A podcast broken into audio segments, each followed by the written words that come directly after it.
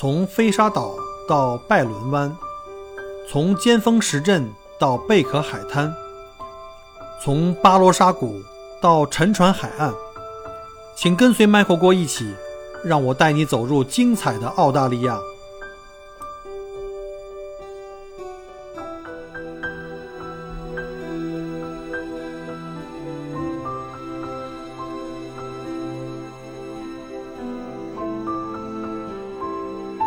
各位听友，大家好，欢迎再次收听麦火锅聊澳洲。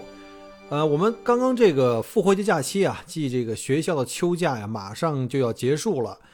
呃，应该是下周一啊，我们家俊俊就要上学了。我们之前可能那个有一些朋友听过我的这个节目，或者看过我的视频哈，尤其是我最近分享了好几段我们出去旅行的房车游的一些视频。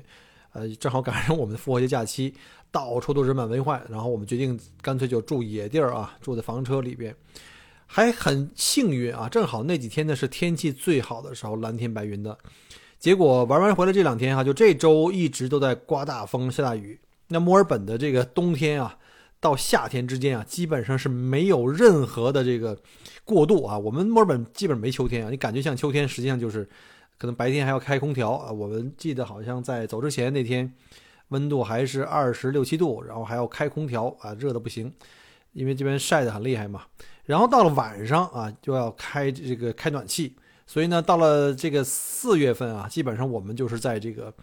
这个夏天和冬天之间直接啊一场雨就可以过渡了。你看现在还在外面下雨，大家不知道有没有听到啊？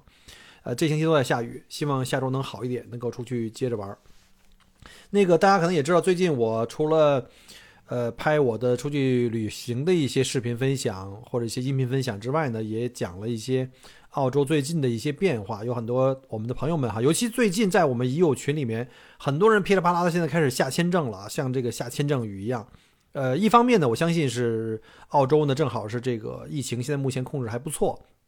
然后疫情到了这个尾声，逐渐的他希望开始开放国门，这样的话可以让一些拿到呃居留签证的这些我们的同胞们可以入境啊，就向全世界的这个新移民们开始展开张张开了怀抱啊。但是这个可能很多我们的这个技术移民跟留学生们也在问，就是说什么时候能向我们也开放啊？这可能还有点时间。但是我相信各个大学可能已经在积极的向政府在要求啊，因为大学现在上网课这种效率，说实话是很低的。你收了那么多的学费，对吧？你这老上网课，那以后干脆都是出电子版的话，你这成本相当低的啊。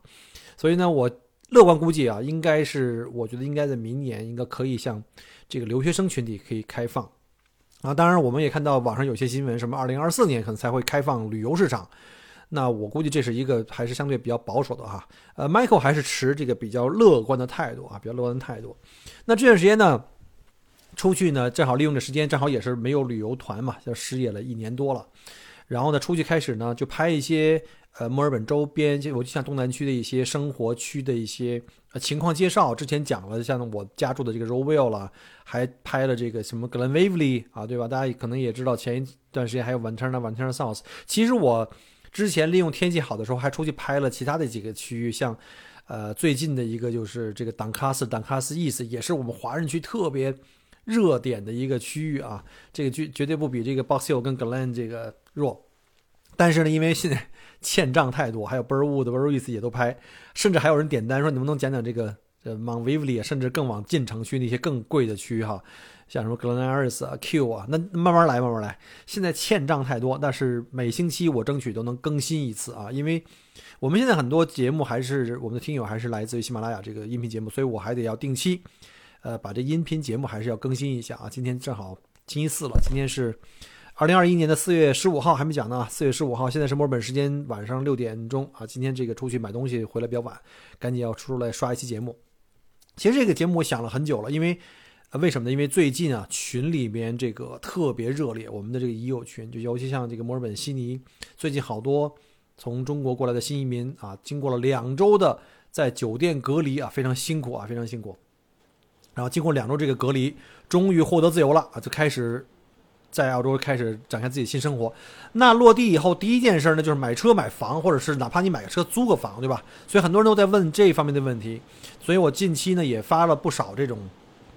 啊，视频分享啊，或者是音频分享啊，大家希望大家都有帮助。昨天啊，昨天我就是，呃，出去遛狗。这出去遛狗的时候，哎，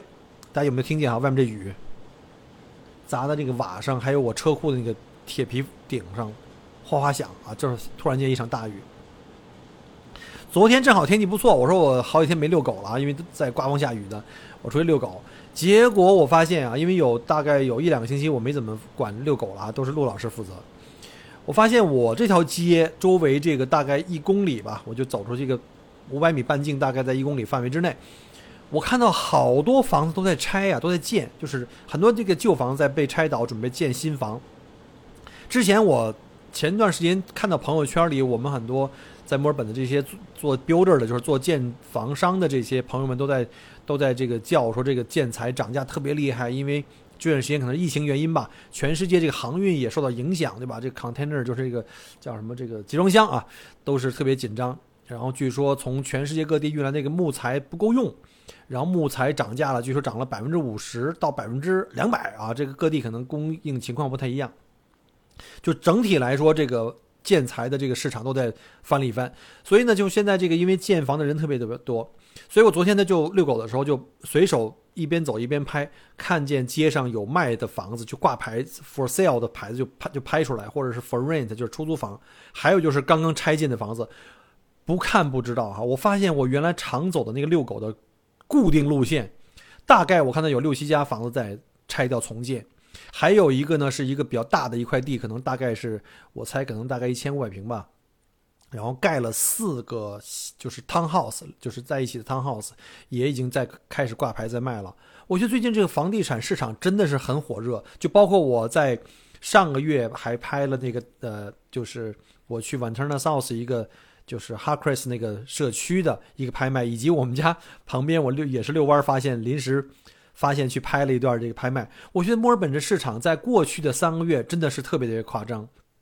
那正好借着这段时间，我们群里呢在热烈讨论很多新移民登陆的问题，然后他们第一个问题就要面临的买房子，所以呢，我我这段时间分享这些视频，就给大家带出来很多这种买房焦虑啊。大家说这个墨尔本房子怎么这么夸张？因为有很多这个新闻也在讲墨尔本和悉尼房子哈，澳洲房产都在玩命的在上涨，确实是这样，给我的感觉也是这样。那今天呢，我想借着机会就给大家讲一下到底。墨尔本或者说整个澳大利亚的这个房市为什么在过去的三个月开始上涨？我们找一下这个，呃，分析一下它原因是什么。当然，我不是专业的这个这个金融机构或者是房地产金呃这个行业的这个专家，但是我可以希望通过我的感受以及我刚刚从网上找了一些资料哈，包括像。呃，这个 Real s a t e 或者是 Domain.com 的这些关于房产的一些销售数据，还有就是一个非常专业的在澳洲的一个就是一个呃金融的一个呃报告的一个机构，叫做 Core Logic，我会把它的报告也拿出来哈，有一个呃在过去三个月房市的一个分析非常非常好，我们来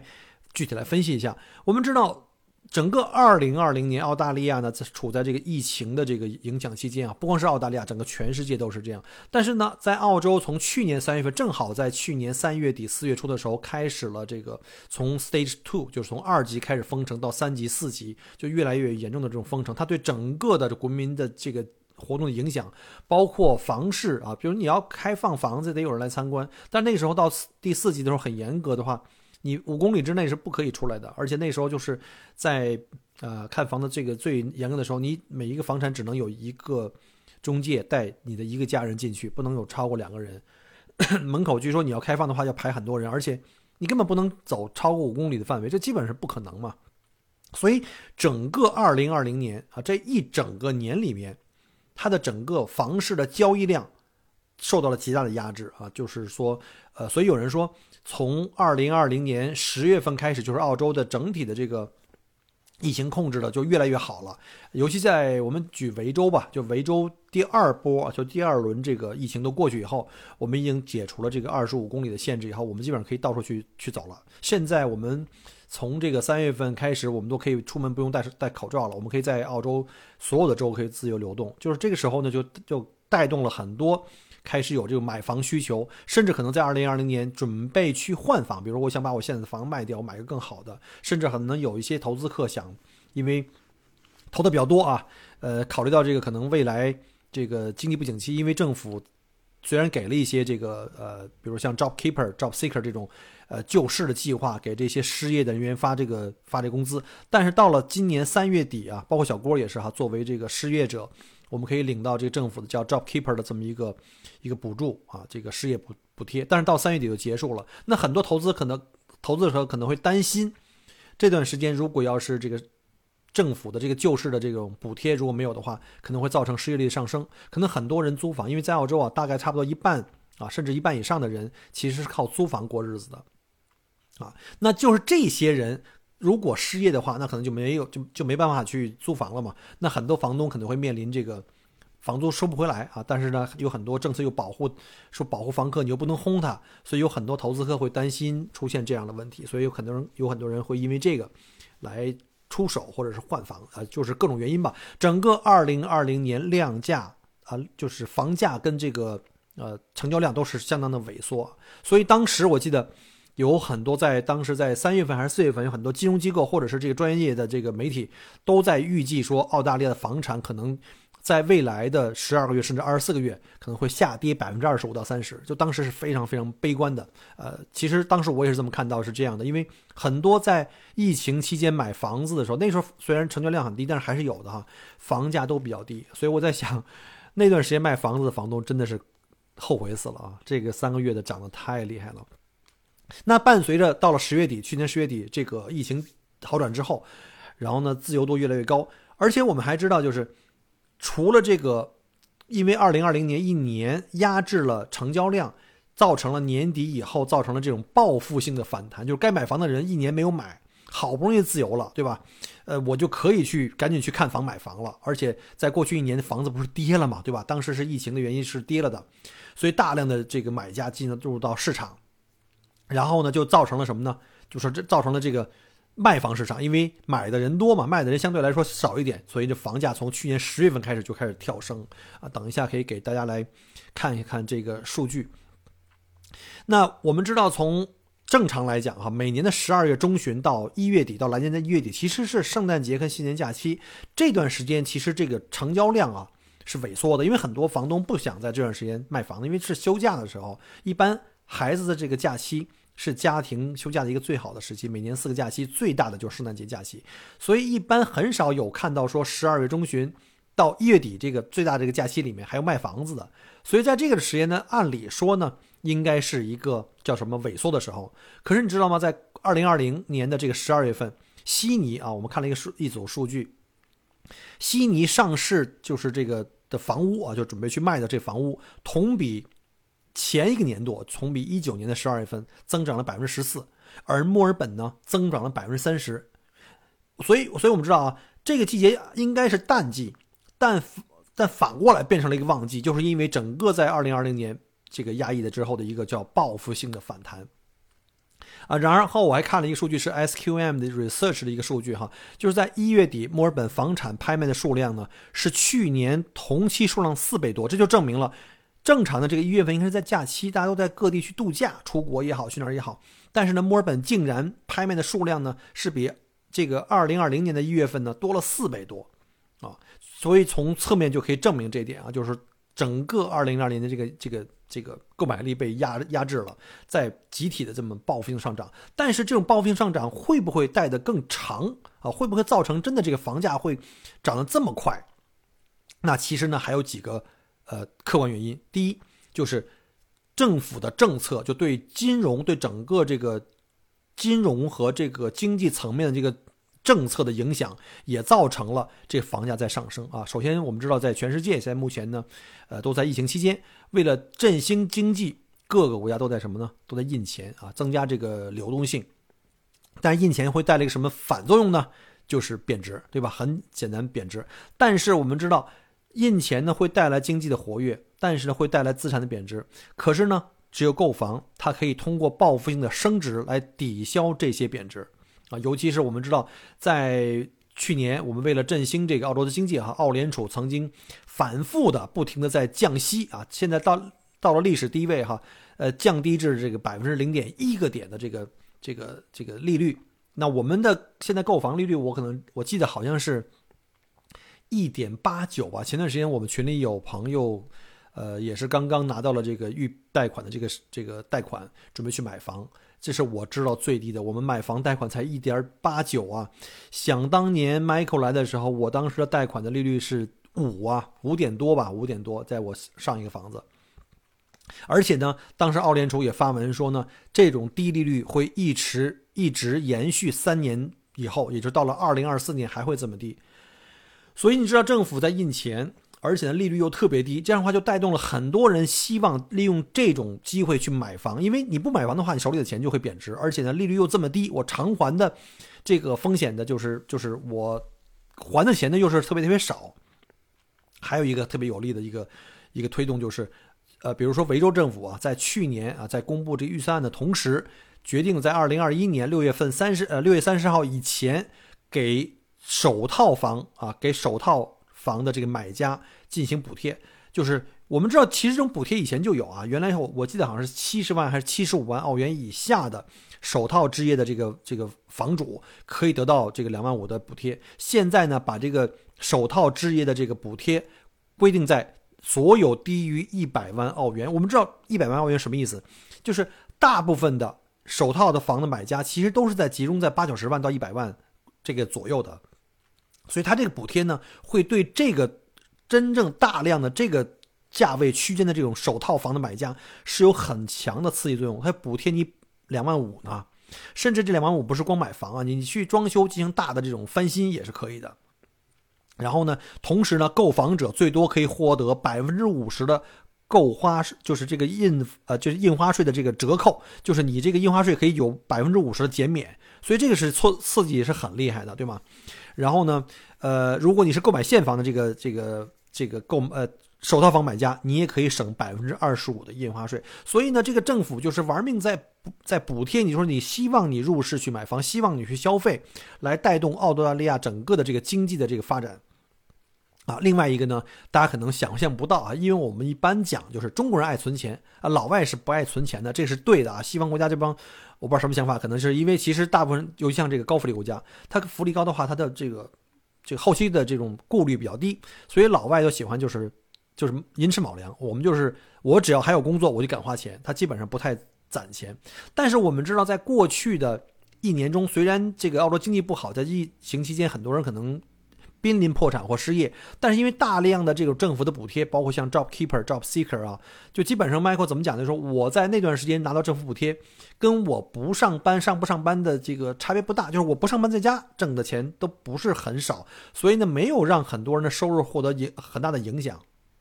啊。即便到三月底这个结束啊，但是我们讲的是结束之前，就结束截止到三月底这个 Job Keeper、Job Seeker 还有的这个情况下，另外一个就是因为长期的封城，很多人没法消费。你知道吗？你你想出去什么花钱买东西啊？什么没用？你对吧？你都没地方去花钱，你也不能国际旅行，你甚至不能在澳洲旅行。所以很多人的钱呢，不管你有工作还是没工作，你的钱花不出去，那怎么办呢？就存起来。所以呢，有一个就是澳联储的一个报告显示啊，在过去五年，澳大利亚人的存款的这个比例大概是百分之五左右，但是在过去的这个十二个月，因为疫情的原因。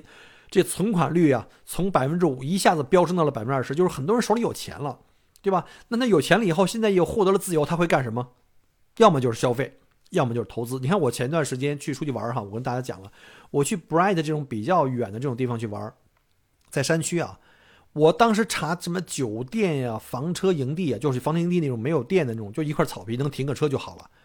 竟然方圆五十公里没有一个空位，大家都跑出来在花钱，都在玩，都在度假。老外对度假是那简直就是疯狂啊！嗯，有钱没钱都得去度假。那还有钱怎么办？那买房嘛，因为你如果手里的现金太多，如果在现在政府还在这个玩命在印钱的情况情况下，你肯定是在贬值，那你是亏的。那很多人就会考虑我去投资来抵消这个通货膨胀或这个贬值啊。所以呢，现在我的房市呢也有这方面的这个促进。那我们是不是基于这些原因啊？基于这些原因，我们就可以知道去年的一年的这个这房地产市场的这个这个消沉啊，现在带来的这种我们叫报复性的增长，或者是政府的低利率，或者是印钱，或者是老百姓现在手里有钱，希望来投资，就是我们有一个爆发性的增长。但这种爆发性增长是到底是实际的需求的反应，还是会带来下一轮的这个泡沫呢？现在我们都不敢说，对吧？因为去年各个专业机构还在讲，我们可能未来两年对吧？十二月到两年可能会有百分之三十的这个房产的这个价格下降，结果一到十月底的时候就已经涨回到同期的水平，而且我回大家一会儿举几个数字来看一下啊。我们再看一个，就刚才讲的全部都是这些积极的因素，就说这些刺激房市的一些积极的因素。那我们现在再来讲一下，那这个房市这个量价齐升的前提能够，就是这个状态能够延续多久呢？首先，我们看一下，现在目前澳洲还是封城的，就是就国境啊，不能封城啊，还是封国境的状态下。现在海外的游客或者是投资客或者是游客还没有进来，这种海外游资没有进来的话呢，就会对这个叫做什么国际投资客的这个对本地市场影响呢，就基本上就是零，对吧？就是零。而我们知道，本地虽然买家有买房需求，而且是刚需，但是它总共澳洲才两千五百万人啊。对吧，并不是所有的人都要买房，对吧？即便你是有一半，也不是所有人都在同一天要要买房。而且呢，买房的一个长期的影响力是什么？是人口的增长。澳大利亚的人口长期的，我们来看啊，长期人口增长的优势正在消失，因为在过去一年我们根本没有开放海关，就开放国境。那这个因为这个影响的话呢，我们的移民政策也在收紧，不管是投资移民还是这个呃技术移民。我们知道，尤其在维多利亚州。从今年一月一号以后，我们的幺八八的这种投资移民的这个政策，基本上把门槛推到了天花点、天花板啊，基本上没有人或者很少有人再能够达标，那等于维多利亚州就等于关门了。投资移民可能我们就会要那种特别特别就嫌贫爱富了，就要那种特别的呃高净值人士，特别的有钱的啊，像什么这个王健林、马云这种人，但是人也不一定来啊。然后呢，就会把这些移民配额就给浪费了，因为每年澳大利亚有十六万移民配额。维州你拿到了一部分以后呢，你又把这个门槛提得很高，等于就作废了嘛，对吧？尤其再加上你现在疫情这个情况，你根本不让人家进来，所以呢，我们的这个人口净增长就成了问题。那如果人口净增长成问题的话，你这种房子的需求就不是一个可持续的一个指标，对吧？我们看了一个数字啊，就是因为新冠疫情导致移民数量急剧下降啊。根据最新的统计库的这个统计。截止到二零二零年六月份，澳大利亚的年增长已经啊降低到了百分之一点三，而第二季度呢，较前一季度就是在去年的这个同期比啊，海外净移民减少了七万八千六百人，这是自二战以来最差的移民数字。我们知道二战以来，二战之后有大量移民从欧洲过来哈，从那儿往后到今年竟然是最差的。当然你是因为关了国境啊，这就。这就确实没办法，可是就是这些移民是买房是绝对刚需，对吗？是绝对刚需，要么租房，要么买房。租房是从那些投资客的手里，或者是二房东手里去租房。那买房的话，一定要从市场上去找。那这些人如果不能来，或短期内不能来的话，那澳大利亚的房市能否坚持，就是坚挺这么长时间呢？所以我对这个事情呢是画一个问号的。而且我们知道，像股市一样，房市也不可能是一条直线一直往上拉的。一定是周期的波浪式的上升，对吧？我们知道上一个高点是什么？是二零一七年。那在二零一七年之后，从一八年开始下降，到了一九年是最低点。那到了二零年，本来是应该反弹的，结果是在三月份以后，因为疫情封城啊，这个这个这个量价又开始下来。到了二零二零年十月份开始缓升，但是到了十二月份的时候，突然间有个跳升，尤其在过去的三个月，就从一月份到三个到三月份这过去的一个季度。墨尔本，尤其像我们知道，在澳大利亚呢，两个大的城市，像悉尼跟墨尔本，这是龙头的两个城市，它的移民的这个和买房的交易量是对整个澳大利亚的平均水平的这个总数的影响力是非常非常大的。而这几个首府城市啊，人口多的首府城市，在过去的三个月里边，清空率基本上平均在百分之八十左右。很可怕，清空率是什么意思？就是你有一百套房上市，可以卖到百分之八十的话，那清空率很厉害。一般正常的的这个这个清空率在百分之六十到六十五，这个房市是很健康、很正常的。到了七十到七十五以上，就属于这个有点热了；八十以上是绝对是过热了啊。这种情况，我觉得在一七年发生过啊。那有一组数据，我给大家也分享一下。呃，在过去一周，就是在四月十号那周，墨尔本的清空率呢，那一周呢是七十三七十三点七，拍卖的总数呢是九百零五套房上市，这还不是最多的，因为在。呃，过去的一年，这个量基本上被压制了。九百套房在一周来讲，绝对不是多的。那我们再看一下悉尼，悉尼上个周日，因为我们每个每个周日出报告的话，就是一般都是星期六拍卖啊，都是这个习惯，都是星期六拍卖。星期四开放，星期六也开放，然后但主要集中在星期六拍卖。那星期天我们就看到这个数字了。悉尼上个周六就是四月十号那个周的那个周六，清空率是百分之八十三点二，上就是拍卖总数是七百八十五套，那相当相当厉害。那布里斯班我们看一下，百分之八十八，更高啊。当然它这个高呢，我们要注意一下，它的拍卖总数才七十九套，才是悉尼的十呃十分之一。也就是说，它的因为量很有限，它的这个就是这个清空率呢，其实。就算你才清空了四十几套或五十几套，它总量比起悉尼的那个四五百套还是太低了，所以呢，这个对全国的这个总数的这个平均数的这个影响并不大啊。但是也说明问题，像阿德雷德的清空率是百分之八十三，上市的拍卖总数是七十三套。然后呢，下一周的话，看这个架势啊，下一周墨尔本呢是有一千零六十六套来上市拍卖，而悉尼呢大概是七百，就是西南卫视州啊是七百零四套。我说的是西南卫视州啊。刚才说的是是以城市为单位，现在是说的是这个州，所以呢，这个量呢还是在保证在一个呃比较稳定的这个数量上。现在因为是房东市场，所谓的就卖方市场嘛，就是我就这么多房子卖，那买的人很多，那价格肯定叫水涨船高啊。下面呢，我分析一些就是刚刚我从这个 CoreLogic 下载的一个就是过去的二零二一年一到三月份这一个季度的一个报告，然后呢。说实话，这种报告我就比较怕用这个音频来录，因为音频吧只能说啊，你只能说，你不像视频，我一边说还能把这个展示在屏幕前面。所以呢，我计划把这期节目同时啊，我这个做视频比较慢啊，大家可以原谅一下。我同时在做一期视频的分享，就拿这些照片作为我的 B 肉，然后我用话外音再把我的内容再讲一遍，然后呢会把这些图表给大家分析一下，大家一看这个图一目了然，而且呢会看出来整个。在过去一年也好，或者是过去五年也好，澳洲房市的一个变化。如果大家有兴趣的话，可以关注一下我的视频节目啊。呃，现在海外的媒体呢，我们是在油管，然后呢，在国内的话，可以在西瓜或头条以及新浪微博，都是 Michael 郭聊澳洲。然后呢，还有就是，如果您有我的微信，或者您可以在微信视频号里面搜索一下 Michael 郭在澳洲，这个号是叫 Michael 郭在澳洲啊。大家可以从视频号里搜索一下，来看到我这批这期的视频。我会稍后吧，争取在下周能够给大家分享出来。好了，那下面来看一下 CoreLogic 的这个数据，这个数据就非常非常有说服力啊。他第一个告诉我们的是，在过去，就是从一月份，二零二一年一月份到三月份，在过去这三个月，整个澳大利亚房价的增长啊，房价增长这一个季度里面是五点八。这个是呢，我们从二零零三年十月份到现在为止啊，也就是大概是不到十年的时间里面，是最高的一个单季度的增长幅度。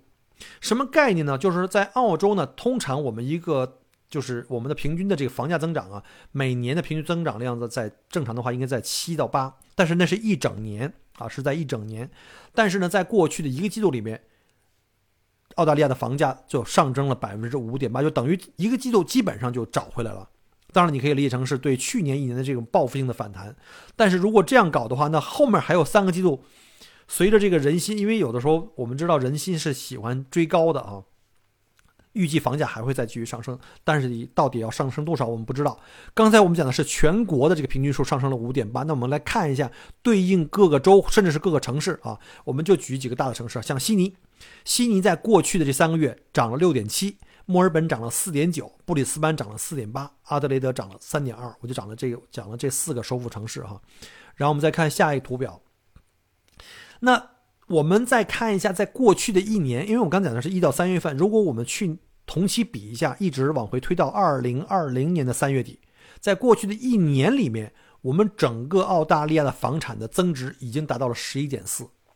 但是你不要忘了，在过去的十二个月里面，实际上只有五个月才开始正式恢复这个房市正常交易，对吧？之前就很长时间都在封城，各个州在互相封，然后我们这还有各种的什么五公里限制，等于这个十一点四已经比正常我们认为的这个七到八已经高了很多，而且只是在这个。五个月的时间里就完成了，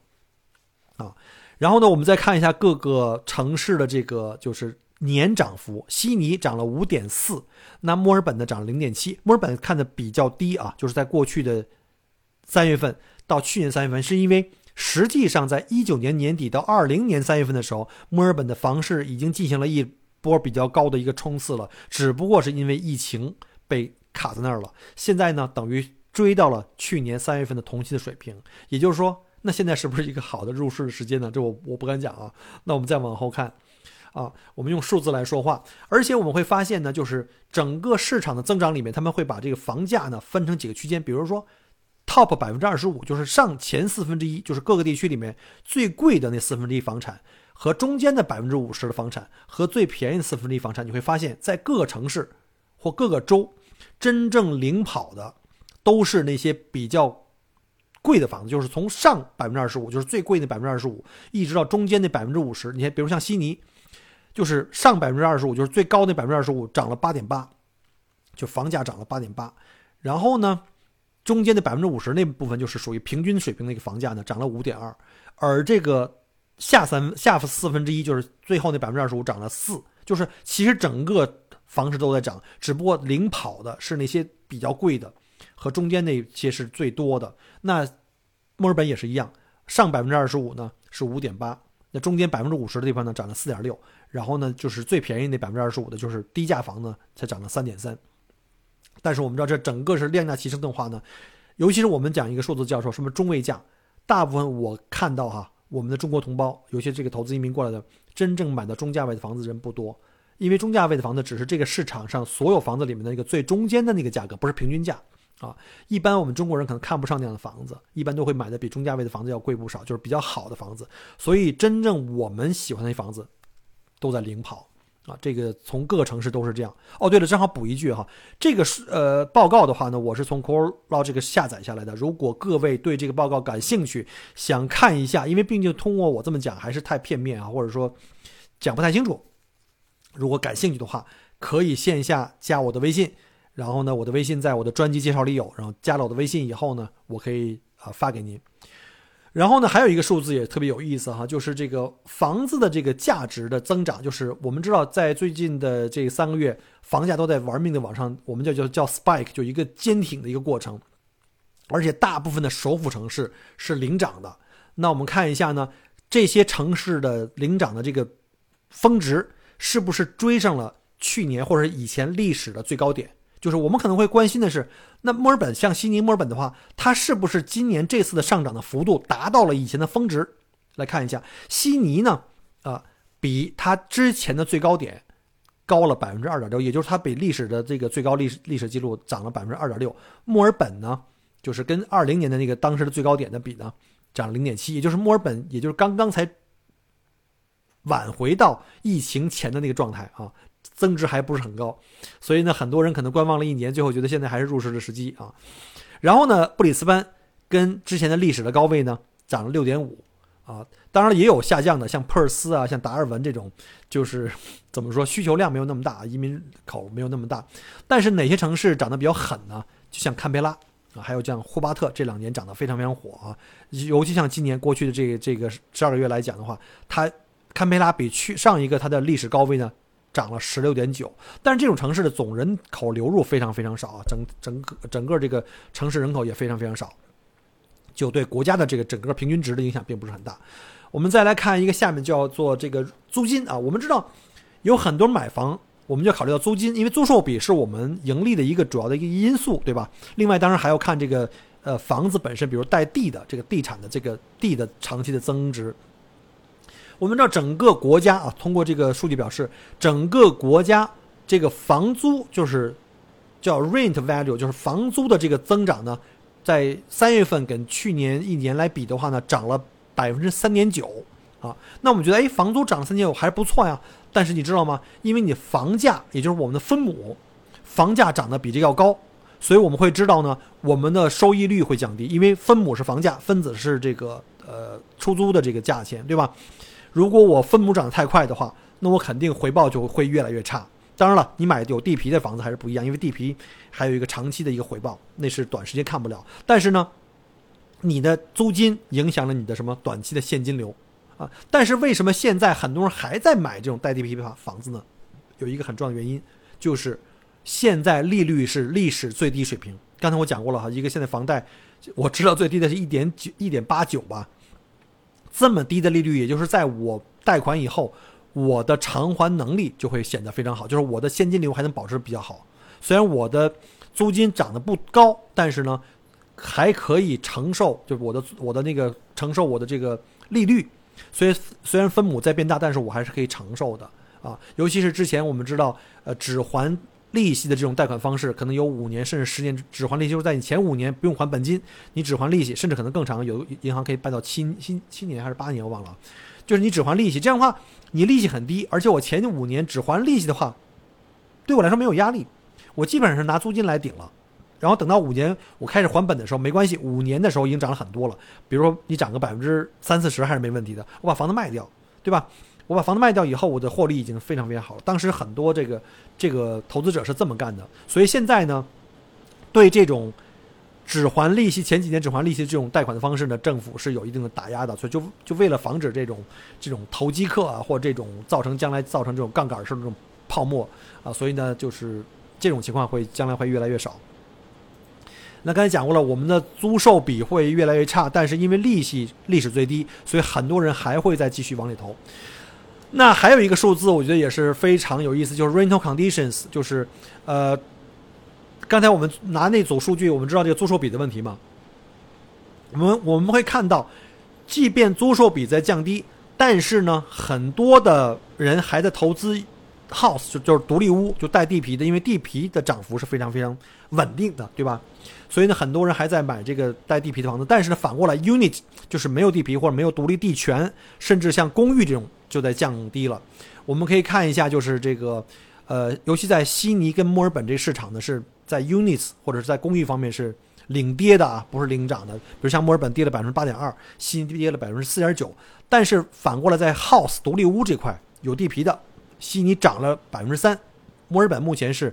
呃，百涨了百分之零点九，是相对来说比较稳定。这也是为什么在墨尔本这段时间量价齐升，就比去年同期我们已经追上来了嘛，因为这个。这个数字还是可观的啊，就是还是值得去投资的，啊，这个是什么？我们看一下啊，下一个报告，啊，这个报告呢就显示了我刚才讲的那部分，就是呃，虽然我们的回报比会逐渐在现在还在缩小，但是就是因为这个利率的原因啊，其实整体的这个这个回报率，就整个这 cash flow 还是不错的。我们看一下这几个城市大概是什么样子。先看一下我们啊，悉尼啊，这最大的人口城市，它现在目前的话，回报率还是在平均啊，整个平均回报率还是在这个百分之二点七左右。当然这是平均的，你买 house 的话可能会低于这个。你要买什么小面积的，像 townhouse 或者是呃这种公寓的话，原则上讲的话，因为你的分母小了嘛，因为毕竟比 house 便宜嘛，但是你的如果地位置好的话，你的租金并不是很低，它的可能会高，但整体平均的这种水平回报率，悉尼是百分之零点七，墨尔本的是百分之两点九，就是因为墨尔本的房产的这个分母更便宜一些。那布里斯班的话四点三，因为布里斯班的房价比我们低嘛。阿德利德是四点三，呃，珀尔斯呢四点四，霍巴特四点五，达尔文的六点二，因为达尔文的房产比较便宜啊，这个跟它的房租比啊。好，那还有一个数字呢，就是来表明，除了这个房子的交易量在上升，房价也在上升的话，还有一个能够凸显出这个房市火爆的一个很重要的指标是什么？是房子的上市交易时间啊，就是说我们这块房子上市以后多长时间能够卖得出去？一般来讲呢，我们就是拿一个全澳大利亚的一个平均数吧，在整个啊，在二零。二一年一到三月份这三个月的平均的交易时间是三十七天，就是房产上市的交易时间三十七天，比二零二零年的第一季度短了八天，就短了一个星期还多一点。看起来好像还不长，但是你总共才三十多天就成交了，就说明现在你上市交易的话，买家很快就可以找到你，而且就会有买家最后跟你很快就可以成交，这是一个。反映出市场非常热的一个侧面的指标。刚才我们讲过了哈，我们看了一下在上个星期的清空率，以及上个星期，尤其像悉尼、墨尔本这种大城市哈，都有八九百套的房子出来卖。那是不是这个就是已经是非常非常多的这个上市的交易量呢？其实并不是。我们看一下这个 listing 的这个总数啊，listing 总数呢，在二零二一年，就是我们同期一到三月份这个总数。呃，十四万五千九百三十九个 leasing，就是上市的房子总共有这么多。其实呢，它比在过去五年的总平均啊，就平均值，在同一季度的平均值还是低了二十六个百分点。所以呢，上市的房子并不是很多，这也造成了你上市房子因为并不多，而买的人又很多，就造成了这个供需不平衡，所以价格呢确实是上升，包括这个呃平均的这个出售时间啊也会缩短，所以才有了我们看到呢这几大这个首府城市啊清空率平均都在百分之八十左右。那除了现有的房子上市，我们知道。在尤其是在昨天晚上，我发了那个视频，我就说出去去遛狗，就发现很多人在盖房子，而且反映出来这个澳大利亚现在房产的这个价格贵，而且新这个新建房因为太多了，市场的这个建材啊供给出现问题，所以的建材也在涨价。当时还有很多群友群友给我这个回复，跟我开玩笑说：“那个 Michael，你别再遛狗了，你每次一遛狗，我们就觉得这房市就上涨的很厉害。这不是我遛狗的原因啊，甚至还有人这个要求我以后这个换人遛狗，说换人遛狗的话，房价就下来了。”要是是真的能这样的话，以后我再也不遛狗了啊。我也想买房子呢。呃，我还看了一组数据，就是关于新房啊，申请向政府申请新建房的这个呃 approval，就是有多少个获得了这个审批的新建房。呃，在整个这个二月份啊，就是 house approval reaches 大概是一万四千零七十二个，就是新建房的这个审批的这个数量啊，比这个过去十年的平均水平。高了百分之五十，也就是说有很多在建的新房，但是我们要看一下啊，如果有这么多新的房产，包括像分新房啊，或者是原来的一个原来没有地的没有房子的这个空地在建的这个新房，等这些房子会统一上市的时候，那会不会造成供给量的上升？而那个时候会不会造成房价的开始下调呢？那是不是我们下一个买房的周期很快就要到来呢？甚至有很多投资客呢，因为在过去的几年，他的房产现在到了一个新的高点，在过去年他已经获利，他可能获利考虑上市出售。那也就是说，在未来一段时间，如果上市的这个供给量增大的话，是不是会对压压低这个房价会有帮助呢？所以呢？所有在现在目前还在观望房市的这个朋友们，如果你们有自己的见解呢，也欢迎在节目后面给我留言。我更看好可能在未来的六到十个月，也就是在年底前后呢，可能房价会回到一个比较理想的状态。但是呢，如果你们还是想说我们以二零一九年年年底的那个低位来做比较的话，我觉得是不太可能。它一定是波浪上升，也就是说下一轮的波谷一定会比上一轮的波谷呢，其实还是要高的。但是它什么时候来？让我们拭目以待。好了，今天呢也是这个吐血啊，查了好多资料来给大家分析了一下这个这个房市，墨尔本或者是澳洲房市的一个大概的走势。这个不作为这个这个大家作为任任何的这个呃判断或者是建议啊，大家还是自己要用自己的经验去判断。我只是分享一下我自己的感受。那如果您觉得这个节目呢可能听起来比较费劲，因为看不到这些数据哈，也欢迎大家在节目后面呢加我的微信，跟我要这份报告。就是我可以把这个 PDF 报告呢免费分享给各位，或者是呢，呃，静等我下一期的这个视频号的分享，我会把这些报告呢以视频的形式贴在我的视频里面，然后呢，这时候可能看起来更加容易一点。节目最后呢，还是感谢各位的支持啊，对小郭过去三年来节目，呃的这个支持。如果大家喜欢我的节目，还是欢迎大家在后面留言、点赞、转发。我们下期再见，拜拜。感谢您关注和支持我的节目。除了音频节目，也欢迎您同时订阅“麦克郭聊澳洲”同名新浪微博和今日头条，以及同名微信公众号，里面有很多旅行、移民相关的资讯和攻略。如果您正在规划澳洲旅行、留学或移民，欢迎您加入我的听友群和移民交流群，有更多精彩在等着您。